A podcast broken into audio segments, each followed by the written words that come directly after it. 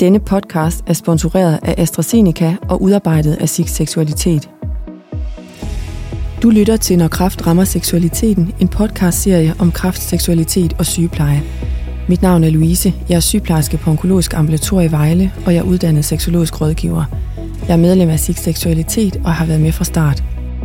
I dag skal vi tale om mænd og de rejsningsproblematikker, der følger med kraftbehandling, og til det har vi inviteret dig, Anna. Velkommen til. Vil du præsentere dig selv? Ja, jeg hedder Anna Jørgensen. Jeg er sygeplejerske og master i seksologi. Jeg er ansat i afdelingen for urinvejssygdomme på Herlev Gentofte Hospital. Og der har jeg blandt andet seksologiske samtaler med mænd, der behandles for kræft i urinvejene. Ja, og du er blevet inviteret, fordi du igennem mange år har beskæftiget dig med lige præcis den her problematik med rejsning eller erektion. Ja, det er rigtigt. Jeg er egentlig glad for, at du siger både rejsning og erektion, fordi jeg ved, jeg kommer til at bruge betegnelserne sådan lidt i flæng, og så er jeg ligesom advaret om det. Jeg har i løbet af de sidste cirka fem år haft samtaler med mere end 1000 mænd, der oplever problemer med rejsningen. Jeg har størst erfaring med mænd med prostatakræft, men jeg har også samtaler med mænd med rejsningsproblemer på grund af blærekræft, sukkersyge, overforkantning, bækkenkirurgi, nerveskader, Parkinson og kemobehandling og alt muligt andet. Så rejsningsproblemer kan skyldes rigtig mange sygdomme og behandlinger. Kan du i første omgang prøve at forklare lidt mere om, hvad en rejsning er, eller hvordan den fungerer? Ja, så groft sagt, så kan man sige, at en rejsning er afhængig af fire ting. Det er hormoner, det er nerver, det er blodkar og det er psykosociale. Og det er jo nøjagtigt det samme hos kvinder. Ja, lige præcis. Og som for kvinderne, så gælder det så, at hvis en af de her fire komponenter, kan man vel nærmest kalde dem, ikke er til stede eller er svækket på en eller anden måde, og så får det betydning for rejsningen og seksualfunktionen i det hele taget. Problemet kan enten være organisk eller psykogent, men det er sjældent, at man sådan kan skille de to ting helt fra hinanden. Det organiske har indflydet på det psykiske og omvendt. Så er en af komponenterne helt fraværende, så kan de andre komponenter fungere nok så godt. Så vil der stadig opleves problemer. Erektil dysfunktion er defineret som en vedvarende eller tilbagevendende manglende evne til at opnå og eller vedligeholde en erektion, som er tilstrækkelig til at gennemføre tilfredsstillende seksuel aktivitet. Prævalensen af erektil dysfunktion kendes ikke med sikkerhed. I et stort amerikansk studie fra 1994 fandt man, at ca. 50% af 40-70-årige led af erektil dysfunktion, og at incidensen er stigende med alderen. I et tilsvarende europæisk studie fra 2010 fandt man, at prævalensen for erektil dysfunktion blandt mænd over 40 var ca. 30 procent. Så hvordan er det i forhold til rejsningsproblemer? Er der gradsforskelle? Ja, det er der. Et rejsningsproblem kan være af varierende grad og opstå nogle gange, men ikke altid. Problemet kan være der i en periode, for eksempel hvis man er stresset eller føler et stort forventningspres, og så forsvinde igen. Der er lavet forskellige former for spørgeskemaer til vurdering af graden af rejsningsproblemer. Den mest kendte er IIEF, som betyder International Index of Erectile Function – når spørgeskemaet benyttes, så kan man enten bruge det lange skema med 13 spørgsmål, eller det forkortet med 5 spørgsmål. Manden scorer så et tal, som kan bruges til at vurdere alvorligheden af problemet. Mm, jeg forestiller mig, at det er anvendeligt i forskning og for at se, om der sker fremskridt. Ja, det er det nemlig, og man kan sige, at når vi taler erektile senfølger eller bivirkninger til kræftbehandling, så er vi ofte i den lidt lavere ende af IIEF-skalaen, hvilket betyder den mere alvorlige ende. Så jo lavere tal, jo mere alvorligt er problemet. Og hvilke kræftsygdomme kan så give erektil dysfunktion eller rejsningsproblemer?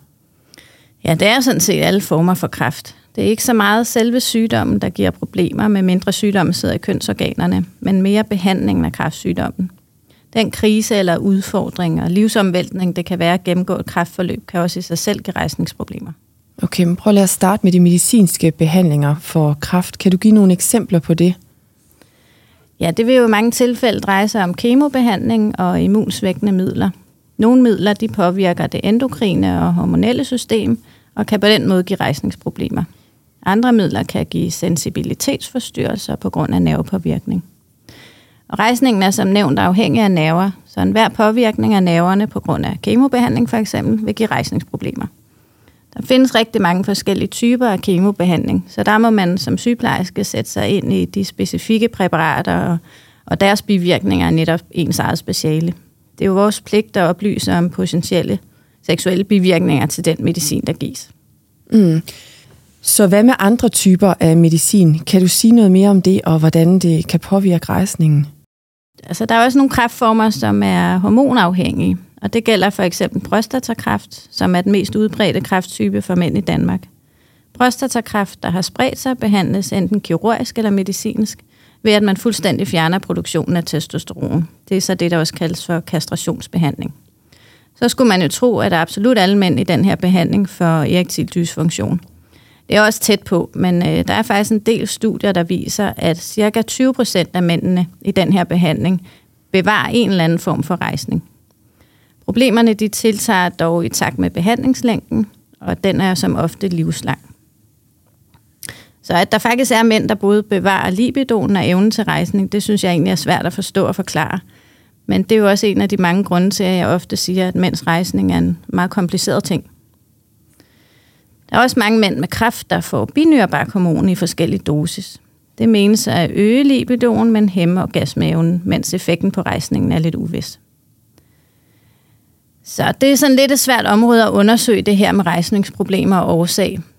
Det kan være meget svært at skelne de forskellige seksuelle bivirkninger og deres årsager fra hinanden, fordi kræftpatienter de ofte får mange forskellige former for behandling. Mm. Jeg skal for eksempel til at lave et spørgeskema-studie for at undersøge, hvordan seksuel lyst, motivation og evne påvirkes under og efter antitestosteronbehandling. De patienter, der skal undersøges, de får samtidig strålebehandling mod prostataen, så det kommer til at mudre billedet i forhold til rejsningsfunktionen. Og så selve det at have en alvorlig sygdom og gennemgå et behandlingsforløb, det kommer til at have effekt på lyst og motivation. Så det er altså svært at skille de her ting fra hinanden. Mm. Jeg kunne forestille mig, at rejsningen er noget af det nemmeste at undersøge inden for seksualitet, eller i hvert fald nemmere end for eksempel lyst og body image eller orgasme. Er det det? Ja, det skulle man tro. Altså, det hele er jo svært at måle på, men rejsningen er, er også svær at måle. Det før omtalte IIEF-spørgeskema, det har også sine begrænsninger, udover at det er svært at udtale. Så er det blandt andet, fordi det er forskelligt fra mand til mand, der opfattes som tilfredsstillende rejsningsfunktion. Hvis han for eksempel har en forventning til funktionen, der ikke indfries, så han vil, vil han jo være utilfreds med en score på 17, mens en anden mand vil være lykkelig for en på 14. Og det er jo en af årsagerne til, at det er så vigtigt at informere og ligesom stille forventninger til, hvordan behandlingen kan påvirke rejsningen, når en mand skal, skal have kraftbehandling. Det er meget nemmere at hjælpe dem bagefter, hvis de er velinformeret fra start, og der ligesom er forventningsafstemt. Så kan man gøre noget for at måle sådan mere konkret, for eksempel sætte et apparat på penis, eller sådan måle rejsningen? Ja, det kan man faktisk godt. Øh, man bruger det ikke særlig meget, men det hedder en rigiscan, og den kan man bruge til at måle natlig rejsning. Man kan jo ikke have apparatet på under seksuel stimulering eller samleje. Man kan købe det på nettet, hvis det skulle være, Louise. Ja, tak for tippet. Der tror jeg, hvis vi kommer ud på et sidespor, som vi kom fra øh, forskellige behandlinger af kræft og hvad der kan give manden rejsningsproblemer. Kan du prøve at sige lidt mere om det, for eksempel noget om strålebehandling? Ja, strålebehandling det gives på det organ, der er angrebet af kræft eller metastaser. Og hvis det er et organ med betydning for rejsningsfunktionen, eller et organ i nærheden af nerver og blodkar, der har betydning, ja, så vil rejsningen jo blive påvirket. For mit urologiske specials vedkommende, så er det enten udvendig eller indvendig strålebehandling, der er tale om, og det kan alt sammen give rejsningsproblemer. Det er fordi de nerver, der er vigtige for rejsning, de sidder tæt op af prostata. Og ligesom alt andet væv i nærheden af prostata, så kan det her væv altså også tage skade under strålebehandlingen, og det kan nerverne så også. Så for øh, alle mænd øh, rejsningsproblemer efter strålebehandling af prostata? De allerfleste vil i hvert fald få påvirket deres rejsningsfunktion. Den vigtigste prædiktor vil være rejsningsfunktionen inden behandlingsstart. Hvis der i forvejen er problemer, så bliver det i hvert fald ikke mindre. Mm. Alt efter hvilken type af strålebehandling, så vil bivirkninger øges under og efter bestrålingen. Så man kan opleve, at der for eksempel ikke er de store problemer i begyndelsen af behandlingen, men at de tiltager gradvist. Det er jo en anden historie, hvis vi taler om operation, hvor man fjerner prostataen, fordi der kommer rejsningsproblemerne fra dag 1. Jeg kan forestille mig, at listen over kraftoperationer, der har betydning for rejsningen, er lang. Er der noget sådan generelt, du kan sige i forhold til det? Ja, altså igen er det jo et spørgsmål, om det er et organ med betydning for enten hormoner, nerver eller blodkar, der har en opgave i forhold til rejsning. Peniskræft er muligvis det, man tænker på først. Og uanset om manden får bortopereret dele af penis eller hele penis, så vil det naturligvis have betydning. Men en anden gruppe er de mænd, der gennemgår en operation i bækkenet. Det kan være endetarmskræft, blærekræft og prostatakræft. Her vil rejsningsnerverne, som ved strålebehandling, meget ofte blive påvirket. Okay, men er lægerne efterhånden blevet så dygtige, at de kan undgå at beskadige de vigtige nerver? Nu kan jeg jo bedst tale ud fra mit eget speciale, hvor der arbejder nogle virkelig dygtige kirurger øh, med både blære og prostatakræft. Når der for eksempel laves en prostatektomi, så kan den laves mere eller mindre nervebevarende. Enten så bliver der slet ikke bevaret nerver, altså en ikke nervebevarende operation, eller man bevarer nerverne i begge sider af prostata, altså en dobbeltsidig nervebevarende. Eller også så kan man lave sådan en mellemting, hvor nerverne i den ene side bevares, altså en enkelt side nervebevarende. Graden af nervebevarelse, det har ikke at gøre med, hvor dygtig kirurgen er, men hvor kræftknuden eller knuderne sidder henne i prostataen. Hvis det sidder tæt på kanten af prostata, så kan man ikke gå på kompromis med helbredelsen, så fjerner man vævet helt ude langs kanten, og dermed fjerner man også nerverne. Nogle steder ved jeg, at man under operationen kan lave noget patologi på det fjernede væv, for at se, om man har fået alt kraften med, og så hvis man ikke har det, så kan man lige tage noget mere, mens patienten allerede er bedøvet. Øhm, og på den måde, så mener man, at man kan spare nogle nerver, der ellers ville være blevet fjernet. Hvis man får foretaget en dobbeltsidig nervebevarende prostatektomi, så er det desværre ikke ens betydende med, at man bevarer rejsningsfunktionen med sikkerhed. Selv de nerver, der ikke direkte fjernes eller skæres over, de kan tage skade under operationen. De bliver manipuleret og trukket i og varmet op og, og sådan generet i det hele taget. Men de nerver, de har så til gengæld, modsat dem, der bliver helt fjernet, et potentiale til at komme sig med tiden. Det vil altså sige, at en mand, der har fået fjernet prostataen, vil have mest udtalte rejsningsproblemer lige efter, efter operationen. Men tingene kan så bedres med tiden. Mm, og med tiden, hvor lang tid taler vi om? Ja, der skal man altså være noget tålmodig, for de fleste læger siger, at der kan ske fremskridt de første to år efter operationen. Nogen vil endda sige, at de bevarede nerver gradvist kan komme sig i op til fire år. Ja, det kræver da noget tålmodighed. Kan man på forhånd vide, øh, hvor det hele sådan lander funktionsmæssigt? Nej, det kan man desværre ikke. Det er jo et spørgsmål, jeg får rigtig tit. Bliver min rejsning bedre, end den er nu, spørger de. De fleste mænd kan godt vente, hvis de bare ved, at det bliver som før. Men det kan jeg bare ikke love dem. Heller ikke, selvom der ingen problemer var før operationen, og selvom de har fået lavet en nervebevarende operation.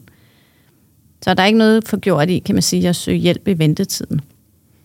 Nej, og der er jo heldigvis hjælp at hente, øh, og det skal vi to tale om i et andet afsnit. Så om jeg sidder her og tænker, at rejsningsnæverne sidder rundt om prostata, hvorfor giver det så rejsningsproblemer, når blæren eller endetarmen fjernes?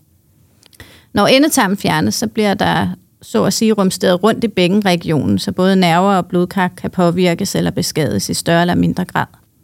Når en mand har blærekræft i en grad, der kræver, at blæren fjernes, så fjerner man samtidig også prostata. Blærekræft er en aggressiv form for kræft, og derfor så bliver operationen ofte foretaget på en måde, som svarer til en ikke nervebevarende prostatektomi. Der er nogle afdelinger, der forsøger at bevare så mange nerver som muligt hos mænd med et aktivt sexliv, ved at de ligesom efterlader det væv omkring prostata, man mener indeholder rejsningsnerverne. Det kommer meget an på udbredelse og kategorien af kræften. Mm. Men nu har vi talt en del om de fysiologiske bivirkninger ved kræftbehandling, der kan have betydning for mandens rejsning. Er der andet, vi som sygeplejersker skal være opmærksomme på? Ja, altså som vi var inde på i starten, så er det en kæmpe udfordring at skulle gennemgå et kræftforløb. Selve behandlingen behøver ikke at være rettet mod organer med betydning for rejsning for at have en negativ effekt på rejsningen.